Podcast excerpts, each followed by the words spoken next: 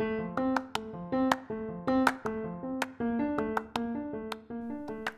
guys, welcome to repeat number four. Today I have a very special guest for you, Alexandra Kosma. Alexandra is the Chief Learning Officer at EDU in Berlin. EDU is an online medical college. And today we spoke about how to stay sane, we spoke about women in tech, about her morning routine, stress management, and a lot more. Tune in and enjoy.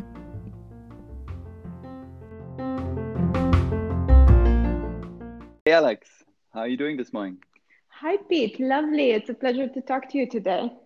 How are you doing? Yeah, very well, thank you. Great to have you here. Um, and I'm actually gonna jump straight into the first question if you don't mind. Go ahead. Cool. So it is 10 a.m., 10:20 to be precise, and I'm just sipping my second coffee of the day.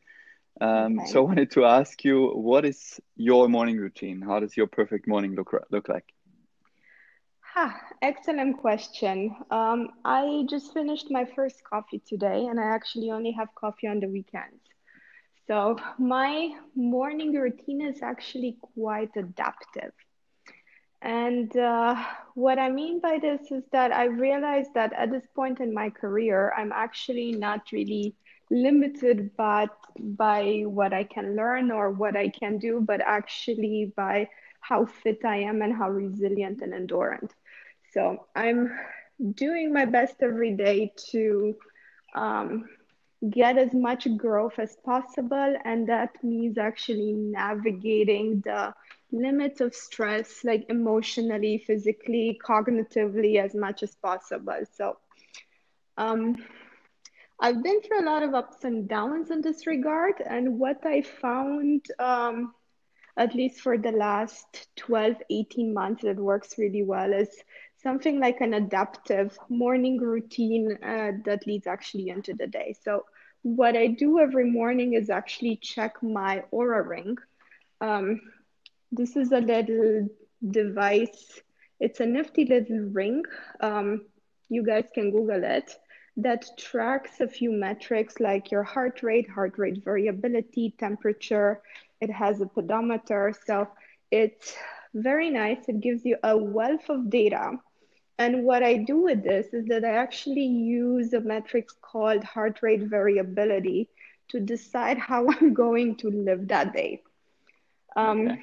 This is a really interesting indicator, heart rate variability. It's called HRV because it actually um, gives you an indication of how much uh, stress you're under, how your body is recovering, whether that is coming from uh, the emotional side, um, how that you've slept, how hard you've exercised. So, in that regard, it's a perfect proxy for um, how your life is going at that point in time and how your body and um, your spirit is responding to it.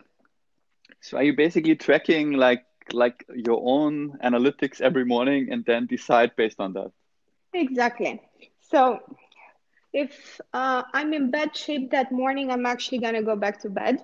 Nothing interesting uh-huh. is gonna happen, and later that day, I will probably cancel a few meetings, eat a little bit more to keep my energy level up.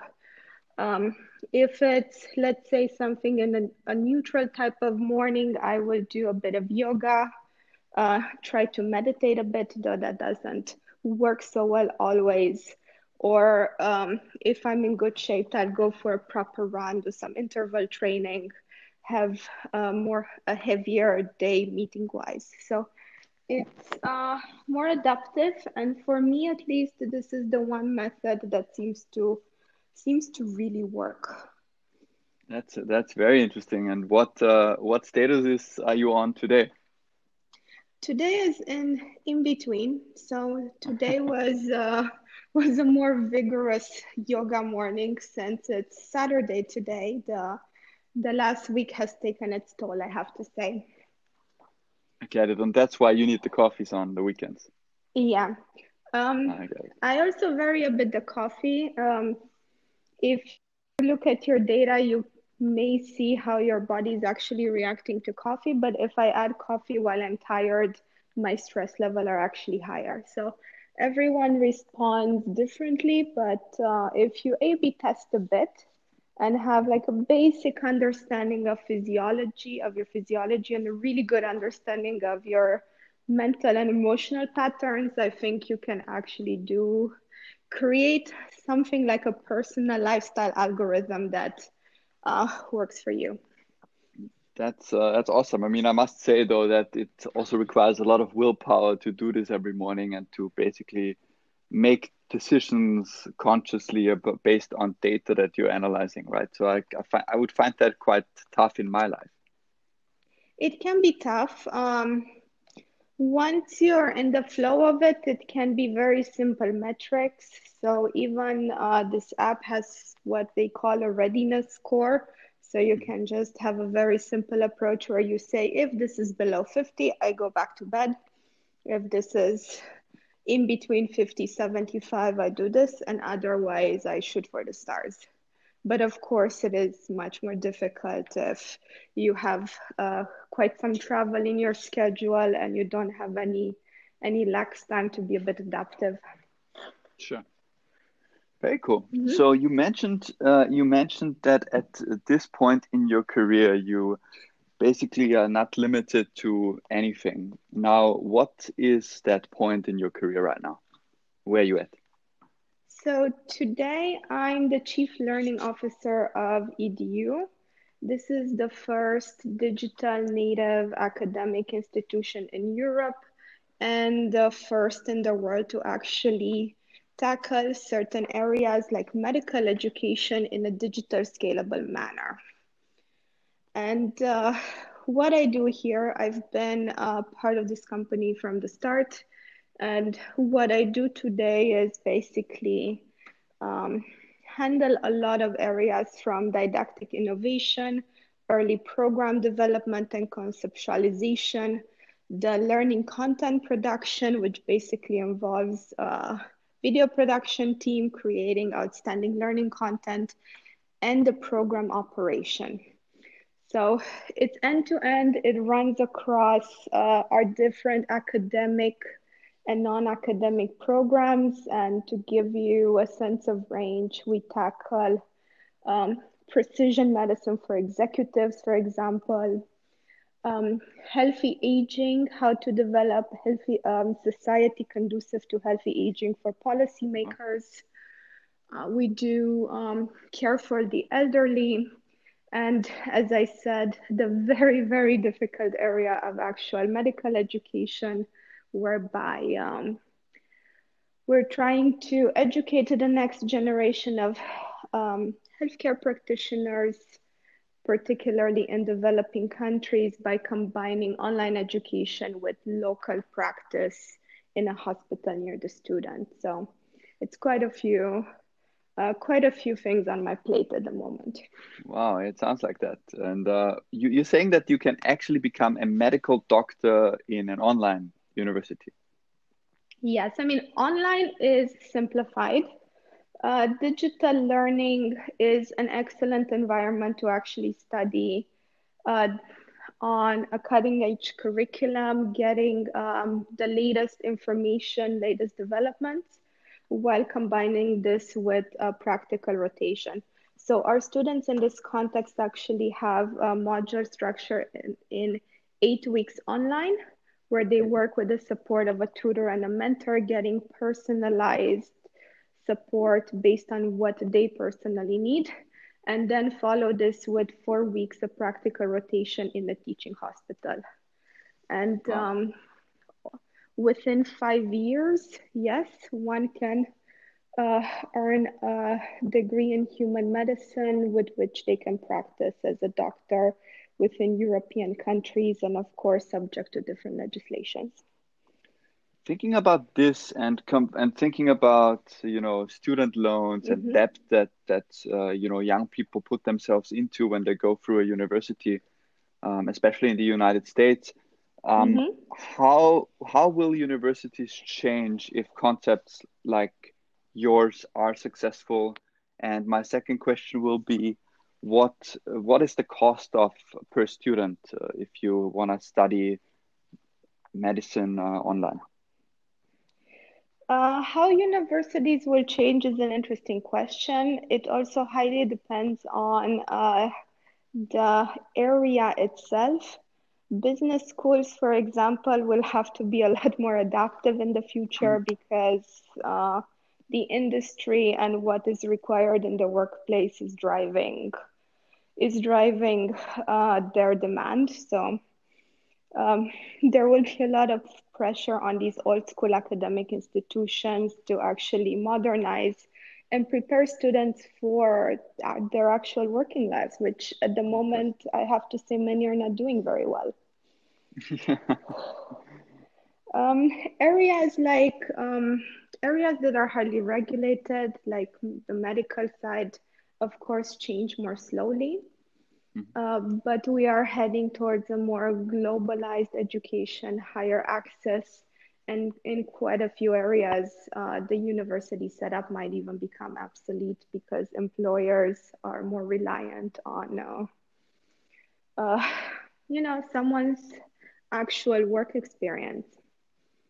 But if it's up to me, uh, the university model would be completely reimagined to actually support people throughout their careers and allow them to study next to their work, be able to do um, three months reorientation in their 30s, take six months to study when they're 45 and they want to have a change of career.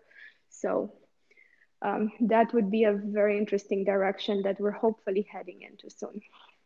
So how do you feel like how do you feel about the future and career? Like how is a how can a career how is your career future proof?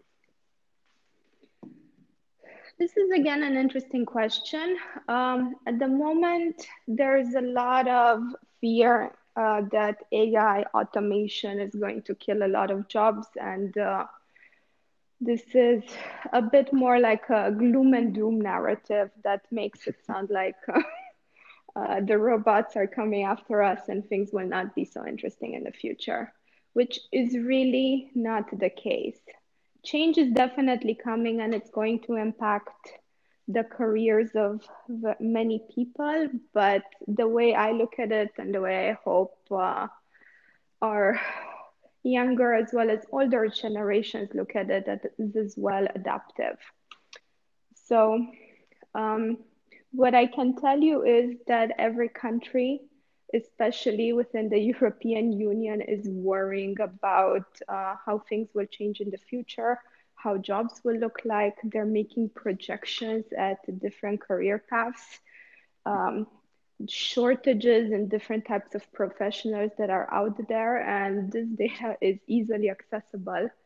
So anyone who wants to know whether they're going in the right direction and they will be their career path is something that will be in demand in the next 10 15 years can actually get access to the data and uh, readjust accordingly. And it's very if you're as i said a bit adaptive it's actually quite easy to uh, find your way around there's different skills like um, complex problem solver skills. At the moment systems thinking is extremely important. And if you develop your uh, personal learning path and your career to actually develop these skills that are that go across industries they're cross functional and they help you in many areas of life you basically have nothing to worry about but that's easier said than done, though. Like, isn't this crazy that I mean, our our parents and uh,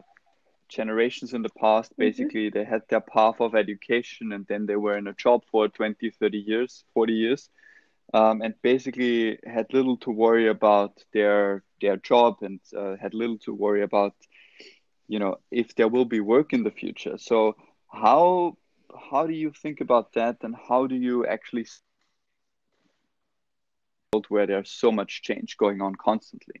Uh, that level of change is really intimidating. It's really shifts responsibility from the companies that in the past have been uh, these mass employers that allowed their parents to stay with in one place for 10 20 years and uh, you know plan completely for a lifetime now this responsibility is hmm. shifting heavily on the individual where you need to plan your career, you need to think about your personal development, and uh, you will likely be changing careers and job hopping a lot more than that has been done in the past. So it is very intimidating, um, but it also comes with a larger degree of freedom and it allows you to explore different areas and to grow personally. So it's a compromise, um, but it's something that we all need to get comfortable with. So the best. So you're saying every you're saying every young person or every person today needs to plan their career. Yes, they definitely need a much much higher degree of planning and we all need to get comfortable with leaning outside of our comfort zones. So it was a lot easier in the past to gain a certain level of expertise and uh, uh, be able to, throughout your career, um, take back the benefits of that, uh, rely on that. But now things are changing at a higher pace. So growth needs to stay continuous. And basically, if within any given week you're not doing, you're not doing something you've never done before, at least leaning a bit outside of your comfort zone, not learning something that you haven't done before, uh, things will be a bit more difficult for you in terms of actually adjusting later on. But I'm assuming that also involves a lot of stress, though, right? So, how how do you deal with stress? How do you manage stress? What what is your thought on that? Um, I personally manage stress by ensuring I'm in a great fit state. So I try to uh, do enough sport. I try to meditate. I try to actually uh, be be in control of my emotions um, in how I actually respond to different situations.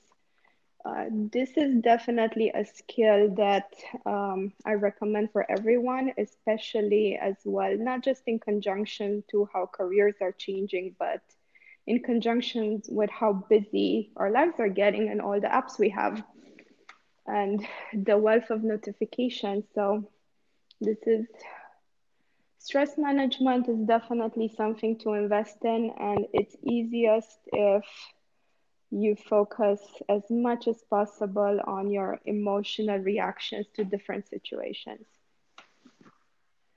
Again, making it, uh, becoming comfortable with being outside of your comfort zone and actually getting to a point in life where you're enjoying the slight discomfort of growth is uh, the perfect the perfect recipe for succeeding in this environment. Yeah, it definitely is. Um, and I mean, staying fit and healthy is should always be the focus, right? It's often uh, it's often underestimated, especially in a busy career and especially in a work hard, play hard um, kind of feel that the startup world tends to give you. Yeah. So I've, I want, I really think that I mean, if you get that big basis right, you you've got a lot. You've you come you've come quite far. Yeah, and it's a process. Sometimes you feel overwhelmed and when that happens, it's mm. the perfect uh, point in time to actually sit down and uh, take a good look at how things are going and learn from that experience. Speaking of, of, of being overwhelmed, you told me a while ago that um, in the mornings when when people like me are sleeping and it's dark and cold and rainy outside, you you love to go for yeah. morning runs at 6 a.m. Uh, how come? Like, what what uh, what you gain from that? Are you crazy? What's going on? Um, the crazy thing about running is that if you do it often enough, it becomes addictive. So that is a bit of a hack there. Um, in general, and this is a little bit embarrassing to admit, I've discovered something that really clicked for me and. Uh, showed me that it is possible to basically convince yourself to like almost anything is just watching stage hypnosis, particularly Derren Brown hypnotized people on stage. And uh, Okay. Again, I'm not the type of person that believes in these woohoo things.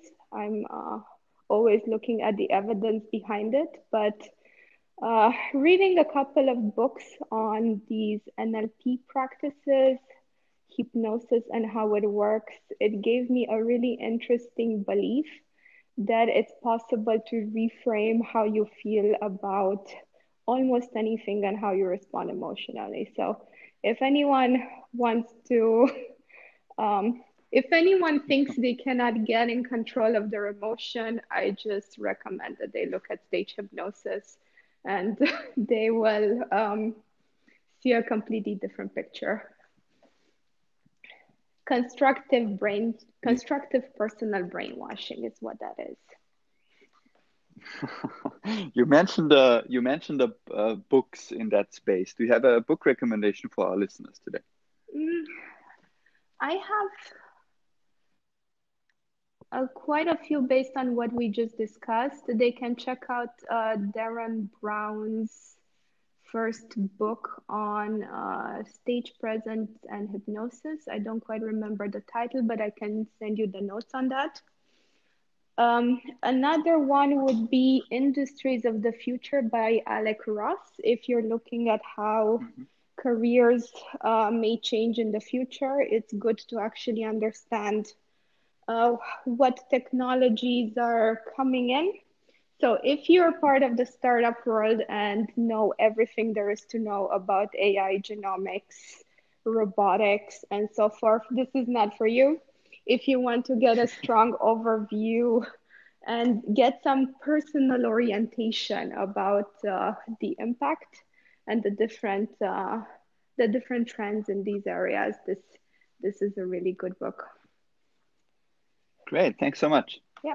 And we spoke a lot about your uh, about careers and about change mm-hmm. and how to adopt and basically make yourself bulletproof and also measure yourself in the in real time.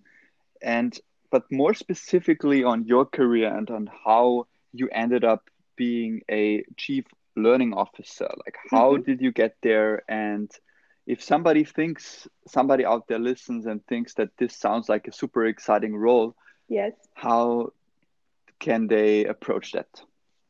Well there's two answers on that. I am not a traditional chief learning officer. This is just a title that came with the mix of things that i was passionate about doing.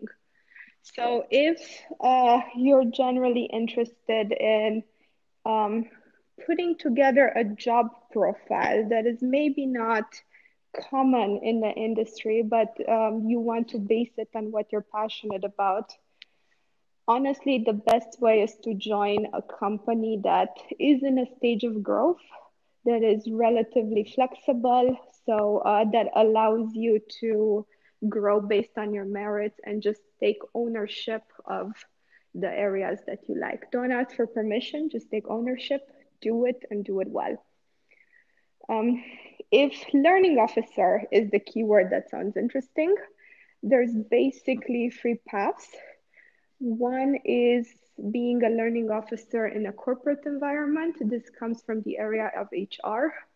So if you want to go in this direction, um, you're probably looking at the HR role as a stepping stone, um, being a trainer or a coach and you should definitely like working with people. It can be um, in an academic institution, and this usually comes from the area called instructional design. So, if you are working as a teacher, if you believe that this is something that is interesting for you, that is also a path. Um, but it's also a path that will require you to be in academia for a long time. And the last interesting thing, which is uh, somewhat how my role is defined, is being a learning officer in an education company or an education technology company.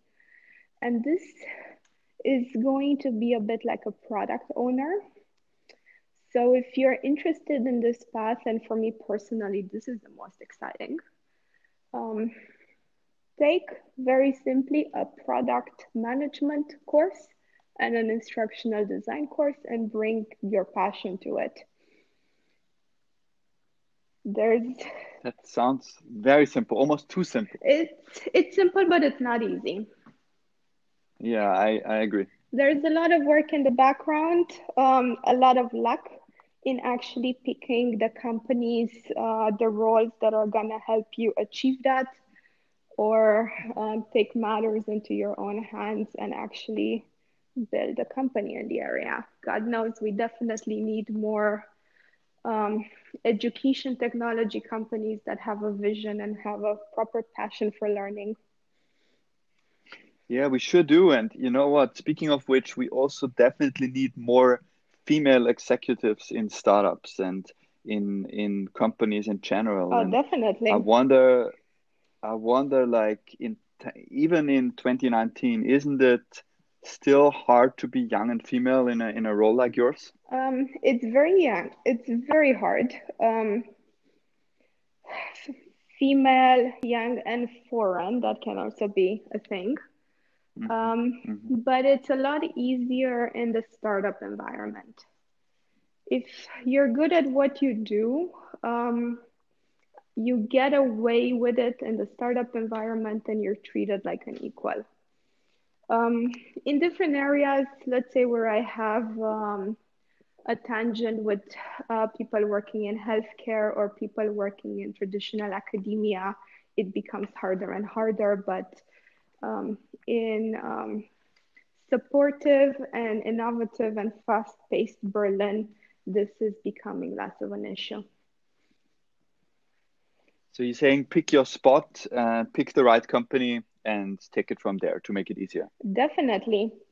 Of course, I'm I believe you can be successful anywhere, but you can take shortcuts by uh, placing yourself in an environment that's more conducive to your growth and more supportive of um, allowing you to grow on your own merits.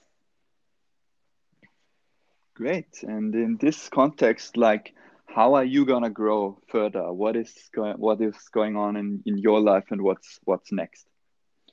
So I'm very excited about where Edu is going next at the moment. Uh, we're tackling some very important societal issues like the lack of healthcare professionals. And uh, I, beyond this, I know that uh, my path is going to stay within this this triangle of education, healthcare, and technology. And I am looking forward in the next couple of years to building another company in this area that tackles some some problems that are dear to me. Fantastic. Yeah. Uh, give me a call once it's once it's about time to do that. Um, and we'll chat. definitely do that. Perfect. Yeah. Thanks so much, Alex. I, I hope you have a great weekend. Um, and I've learned a lot in this interview. Thank you, Pete. So thanks so much. And I'll chat to you soon. Thank you. Talk soon. Have a lovely day in Cape Town. Enjoy the sun. Bye bye. Thank you. Bye. Cheers.